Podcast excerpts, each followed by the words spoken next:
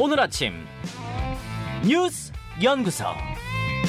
오늘 아침 뉴스의 맥을 짚어드리는 시간 뉴스연구소 오늘도 두 분의 연구위원 함께합니다. 뉴스톱 김준일 수석 에디터, 경향신문 박순봉 기자 어서 오십시오. 안녕하세요. 예, 첫 뉴스 어디로 갈까요? 홍범도 예우 소홀함 없을 것. 예, 어제가 홍범도 장군 순국 80주기였는데 그 행사장을 주목하시는 거죠? 맞습니다. 이 표현은 그 박민식 보훈부 장관이 한 얘기고요. 네. 어제 추모식이 대전 현충원에서 진행이 됐습니다. 네. 지금 여권은 육사에 있는 홍장군 흉상을 치우려고 하고 있고 뭐 야당은 비판하고 있고 이런 상황이잖아요. 그렇죠. 이념 전쟁의 여파가 어제 추모식에서도 그대로 이어졌습니다. 음, 왜냐하면 여야가 모두 참석을 했거든요. 예. 민주당의 우원식 의원이 참석을 했는데 홍범도 장군 기념사업회 이사장이에요. 예. 그래서 와가지고 홍 장군님께서 78년 만에 돌아온 고국당에서 편히 잠들지 못하고 계신다. 그런데 이게 흉상 철거 논란 때문이다. 그리고 그 논란에 보훈부 장관께서 동조하시는 것 같아서 안타깝다 이렇게 비판을 했습니다. 자, 그 자리에 박민식 보훈부 장관 앉아 있었죠. 그렇죠. 바로 앞에서 겨냥을 한 거고요. 네. 이박 장관은 원래는 이제 차관이 보훈부에서 온다라고 보도 자료도 냈었는데 이제 80주기의 의미도 있다라고 해서 직접 참석하는 걸로 바꿨고요. 예. 뭐 여권에서는 아무래도 이제 그 이념 전쟁 넘어서 가지고 민생으로 가자 이런 얘기가 나오다 보니까 좀 박 장관이 이런 상황을 좀 보듬기에서 왔다 이런 얘기도 이제 해석이 되고 있고요. 음, 독립운동가 대우하겠다 이런 메시지를 냈거든요. 윤석열 정부는 그 홍범도 장군 비롯해가지고 무호적 독립유공자 156분을 독립운동가로 모시고자 한다. 이제 이런 얘기를 하면서 좀 여론을 좀 보듬는 그런 발언도 했습니다. 어제 윤석열 대통령이 보낸 조화도 눈길을 끌었어요. 네, 조화를 보냈는데 한 참석자가 항의하면서 화환을 뒤로 돌려놨어요. 그렇죠. 이제 그러나 뭐 특별히 물리적 충돌 같은 것은 없었습니다. 화환을 돌려놨다가 그걸 다시 우원식 의원이 앞으로 어, 네, 정상적으로 정상복귀 해주고요. 예, 해주고 뭐 이랬던 일도 있고요. 그 여당 그, 네 예, 예. 흉상 이전 그 저 문제는 어떻게 돼가고 있는 거예요? 일단은 지금 특별히 변화가 없거든요. 그래서 지금 여당 내부에서도 철회를 해라 이런 요구가 공개적으로 나오기도 했는데 그러니까 지금 시기적으로 보면 사실은 변화가 있을 법도 한 시기예요. 왜냐하면 서울 강서구청장 보궐선거 패배하고 그다음에 윤 대통령 발언으로 이념 전쟁에서 민생 경쟁으로 가자 이런 얘기가 나온 상황인데 예. 그러나 아직 구체적으로 정부 쪽에서 입장 변화는 없는 상태고요. 음, 하태경 의원이 어제 요구를 했는데 국방부는 이 계획 철회하라 이렇게 요구를 했고 이전 계획 철회하라. 맞습니다. 그리고 당 지도부를 향해서도 이 계획 즉각 철회를 이 정부에 요구를 해야 된다 이렇게 주장을 했습니다. 네네. 그런데 이제 국민의힘 내부 분위기를 좀 들어보면은 네.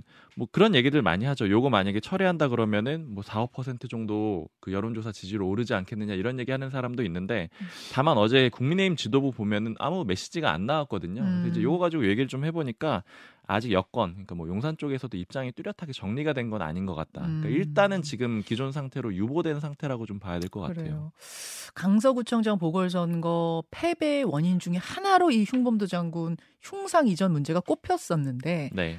일단 추모식의 모습은 살짝 변한 것 같긴 합니다만 김준일 에디터 예. 어떻게 보셨어요? 그러니까 이게 여러모로 바로미터예요. 예. 그러니까 리트머스 시험지 뭐 이런 평가가 나오는데 왜 그러냐면은 일단 여당에서 아무 메시지를 못 냈잖아요. 음. 예, 이게 뭐라면은 뭐냐면은 당정 간의 어떤 자율성 뭐 이런 거로 시금석 같은 거예요. 그러니까 이 문제는 여론조사를 봐도 그렇고 홍범도 장군 흉상 이전 그리고 뭐 이제 독립 유공자 그 이름 붙어 있는 그 방들 그거 다 이제 없애는 거 이거는 여론이 안 좋거든요. 음. 그러면은 선거를 앞두고 이거는 여당에서는 이거에 대해서 독립적으로 이제 메시지를 내는 게 오히려 맞는 방향이죠. 어떻게 보면은 음. 선거 전략을 위해서는 근데 못 내요. 음. 그러니까 이게 그러니까 뭐 소위 말해서 김기현 대표가 무슨 정권이 있네 없네 뭐 인요한 그 혁신위원장한테 정권을 주네 마네 뭐 이런 얘기가 있었잖아요. 예, 예. 그러니까 정권이 없는 거예요. 그러니까 아무 자율성조차 없는 거예요. 이거에 대해서 본인들이 의견을 낼 정도의 자율성조차 없고 그 용산의 눈치를 본다라는 거죠. 음. 그게 하나가 있는 거고 제가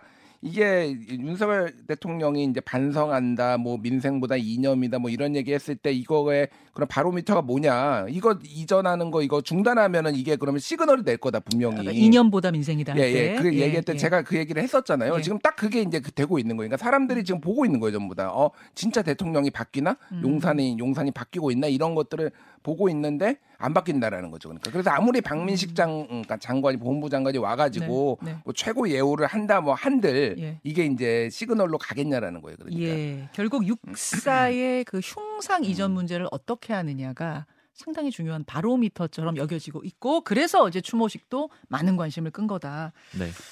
이런 말씀. 아, 알겠습니다. 알겠어요. 일단 두 번째 이야기도 국민의힘 얘기거든요. 좀 이어서 가볼까요, 박순봉 기자? 네. 국힘 전 대변인 탈당. 어제 신인규 전 대변인이 국민의힘을 탈당했습니다. 일단 신인규가 누구야 하는 분 계실지 모르겠어요. 네, 좀 설명을 드려야 될 것 같아요. 이준석 당대표 시절이었어요. 네. 2021년 7월이었는데 그때 이준석 전 대표가 이런 당 대변인 같은 자리도 이런 공개 오디션을 통해서 좀 뽑는 게 좋겠다라고 음. 해서 토론 배틀을 했거든요. 맞아요. 이걸 통해서 신인규 전 대변인이 정계에 입문을 했고요. 그때 상금 부대변인이 됐습니다. 네. 그러니까 이제 친 이준석계다 이렇게 볼 수도 있고 아니면 뭐 비운계 이렇게 표현을 할 수가 있겠죠. 예. 그러다가 이후에 이준석 전 대표가 징계로 대표직에서 물러나게 되잖아요. 음. 그때 국민의힘 바로 세우기라는 모임을 만들어서 대표가 됩니다. 줄여서 뭐 국바세 이렇게 불렀었죠. 맞습니다. 예. 국바세라고 불렀고 그리고 이 단체에서 지금 신인규 전 대변인 같은 경우에 변호사거든요. 예. 비대위로 넘어간 상태에 대해서 가처분 신청을 주도해서 내기도 했었습니다. 음. 그리고 최근에 이름을 바꿨어요. 이제 정당 바로 세우기 모임으로 이름을 바꿨는데 예, 예. 사실 요것만 보더라도 이제 탈당하기 전에 바꿨는데 이 국민의힘 안에서 해보려고 하다가 이제 정당 자체를 좀 새로 세우겠다라는 그런 의지를 좀 표명한 걸로도 해석이 됩니다. 그래요.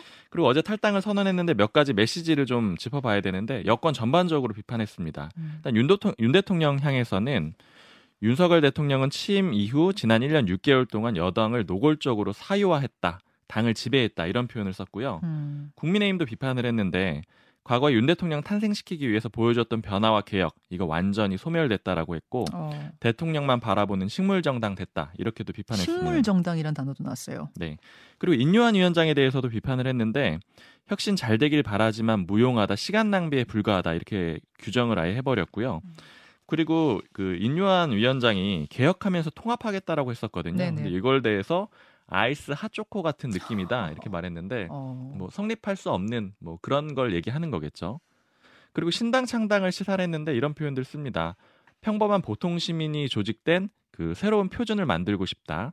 신당이라는 게 어렵고 힘들고 가시밭길이라는 거 알지만 그러나 그 10번, 100번도 갈 각오가 돼 있다. 이 얘기는 아주 구체적으로 신당을 만들겠다라는 그런 음. 의지를 표명을 한 거예요. 그러네요. 그리고 이제 아까 이준석계라고 말씀드렸잖아요. 네네. 그래서 이준석 전 대표랑 상의했느냐 이런 질문도 나왔는데 네. 이제 사전에 의견 전달했고 그대로 존중을 해다, 해줬다 이 전 대표가. 그러나 신당 방향성 같은 것들은 다를 수도 있고 동지라고 같은 길만 가는 건 아닐 것 같다 이렇게 답을 했습니다. 음. 그러니까 일단 이 얘기로 보면은 같이 안 간다라고 볼 수가 있고요. 자, 이제 신인규 전 상근 부대변인의 탈당에 주목하는 이유는 비윤계 1호 탈당인 거잖아요. 그렇죠. 비윤계 1호 탈당. 이게 신호탄인가? 그럼 이제 줄줄이 나가는 건가? 뭐 이준석, 유승민 이분들하고 다 같이 손잡고 바깥에서 당 만드는 거야? 이제 이런 게 궁금한 거 아니겠습니까? 국민의힘 내부 반응은 어때요? 일단은 좀 불쾌하는 반응들이 많죠. 일단 주류 쪽에서는 뭐 좀 의미를 축소하는 그런 반응들도 많았는데 뭐 크게 의미를 두지 않는다. 오히려 중요한 건 이준석일 것 같다. 뭐 이런 얘기를 한다라거나요. 음. 아니면 이미 라디오나 TV 방송에 나와서 하는 얘기 들어보면 탈당한 지 오래다 이렇게 평가하는 아, 사람도 심리적으로는 있었고요. 탈당한 지 오래다? 네, 표현들이 어. 강했다라는 예, 거죠. 예. 그리고 기자회견문 마지막에 보면은 뭐 고마움을 간직하겠다 이런 표현이 있는데 그걸 가지고 모 관계자 같은 경우에는 친윤 쪽 사람이었는데 예. 고마움의 대, 대상을 때려 부시는 것도 하는 거냐 뭐 이런 표현을 쓰기도 했습니다. 어. 근데 좀 중요한 거는 이준석 전 대표 쪽일 것 같은데 어제 이준석 전 대표 쪽이랑 얘기도 좀 해보고 그리고 이준석 전 대표 본인이 인터뷰를 좀 많이 했거든요. 내용들 보니까 일단 같이 뭘 하는 거냐 이렇게 물어보니까 음.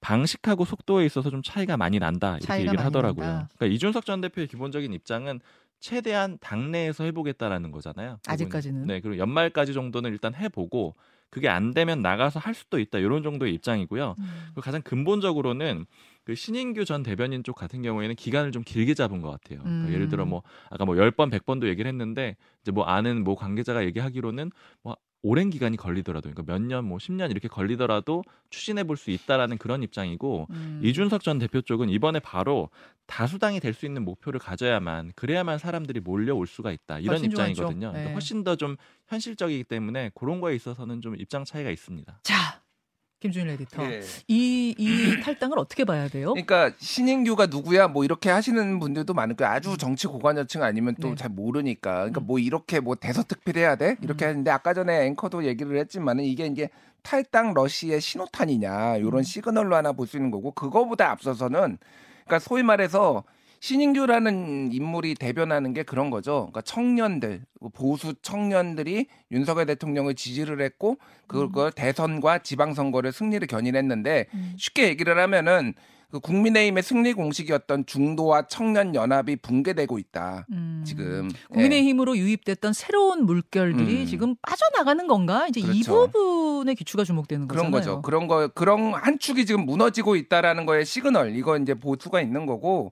그래서 지금 뭐 신인규 대표는 저는 개인적으로 좀 알고 어제 제가 궁금해서 전화 통화도 해봤어요. 예. 물어봤는데 이거는 뭐 이준석 하고 이제 따로 움직이는 게 맞다. 그러니까 음. 본인은 정당 바로 세우기 이제 아까 예전에 얘기했던 국민의힘 바로 세우기를 이름이 이제 정당 바로 세우기로 바뀌었거든요. 네네. 여기에 이제 가입한 멤버들이 있어요. 네. 그래서 뭐 여기에서 이제 후원금도 내고 그래서 뭐 여러 가지 활동을 하는데 뭐 이를테면 음. 공청회도 열고 토론회도 열고 하는데 이분들이 주축이 돼 가지고 아예 정당을 만드는 거. 그래서 음. 정치 개혁을 기치로 내걸고 한다라는 거예요. 그러면 지금은 이제 이준석 대표와 다른 결인 건 음. 분명한데 네, 그건 분명합니다. 분명한데 네.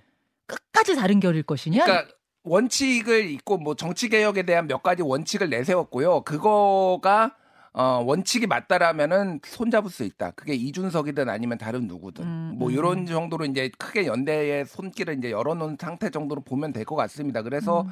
어, 지금 어쨌든 제3지대의 큰 물결 중에 하나가 또 생겼다. 음. 이를테면 은 보수 청년들 중심으로 한 축이 예를 들면 지금 양양자, 금태섭이 나와 네. 있지만은 좀 외로운 섬처럼 있잖아요. 네. 근데 여기에서 또 다른 분- 부, 부류가 하나가 크게 떨어져 나와 있다 지금 음. 이 정도로 보시면 될 것 같고 이게 이제 어제 이준석 대표가 다른 라디오에 나와가지고 얘기를 했던 네. 것도 어, 유승민하고도 신당할 수 있다라는 것까지 시사를 했거든요. 음. 그러니까 이게 크게 보면 이제 큰 제3지대가 이제 만들어지느냐 이게 어떻게 보면 그거의 밑거름이 되느냐 네. 이제 여기에 관심이 쏠리는 또 거죠. 따로 네. 따로 따로 따로 섬이냐 아니면 음. 그 섬이 마지막에는 다 음. 하나로 하나의 큰 섬으로 묶이느냐 뭐 이런 거에 따라서 국민의힘 민주당 다 술렁일 수밖에 없거든요. 네, 그게 사실 다 모으기는 굉장히 어려운데 지금 구조적으로 보면 유명한 인물들이 꽤 많거든요. 이제 네. 말씀해 주시는 사람들 외에도 정의당의 세 번째 그 권력이라고 해서 예. 그러니까 류호정, 장혜영 의원이 주도하는 세력이 있는데 여긴 예전에 이준석 전 대표 불러가지고 축사도 했었거든요. 음. 같이 할 수도 있다라는 그런 입장이에요. 그러니까 이렇게 되면은 거기까지도 같이 할 수 있다. 네 그렇게 되면 오. 이제 물론 이 전제가 굉장히 어렵긴 그러니까 하지만 같이 할 수 있다라고 얘기한 쪽이 이쪽이에요, 이쪽이에요. 이준석 전 대표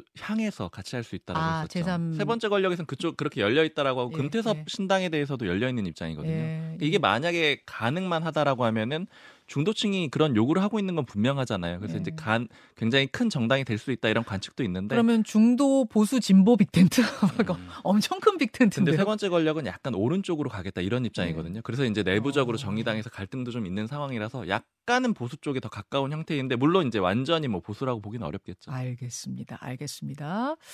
그 인요한 혁신위는 오늘 혁신위원들 발표합니까? 그렇게 위원장이 얘기를 했습니다. 음. 그래서 아마 하겠죠. 만약에 못 하게 된다라면 좀 비판을 많이 받을 것 같아요. 자, 그것도 여러분 주목해 보셔야겠습니다. 일단 요 이야기는요. 잠시 후 월간에서 더 풀어가고 세 번째 뉴스 가죠. 중동 순방 마무리.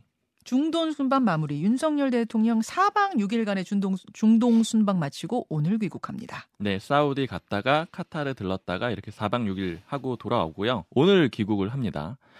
그리고 좀 여러 가지 의미가 있는데 카타르를 국빈 방문을 했는데 네. 내년 수교 50주년이거든요. 네. 그런데 한국 대통령이 이렇게 카타르를 방문한 게 처음이라고 합니다. 음, 그리고 포괄적 전략 동반자 관계로 격상하기로 했는데 이제 관계를 더 밀접하게 하겠다라는 거죠. 그리고 협력 분야도 좀 주목이 되는데 원래 에너지 건설 쪽에 주로 집중이 돼 있었는데 네. 이걸 인프라, 방산, 농업, 그러니까 방산도 좀 들어가 있죠. 이런 분야로 확대하기로 했습니다. 그래서 12건의 계약 MOU 체결해 가지고 6조 원 규모의 투자도 유치를 했고요. 음흠. 특히 이런 성과를 얘기하면서 이 대통령실의 최성목 경제수석이 설명한 걸 보니까 이제 또 민생이란 표현이 눈에 뜨더라고요. 음. 이렇게 순방하는 거는 민생 행보다 이렇게 표현을 했습니다. 자, 여기까지 정리하겠습니다. 두 분 수고하셨습니다. 감사합니다. 김현정의 뉴스쇼는 시청자 여러분의 참여를 기다립니다. 구독과 좋아요, 댓글 잊지 않으셨죠? 알림 설정을 해두시면 평일 아침 7시 20분 실시간 라이브도 참여하실 수 있습니다.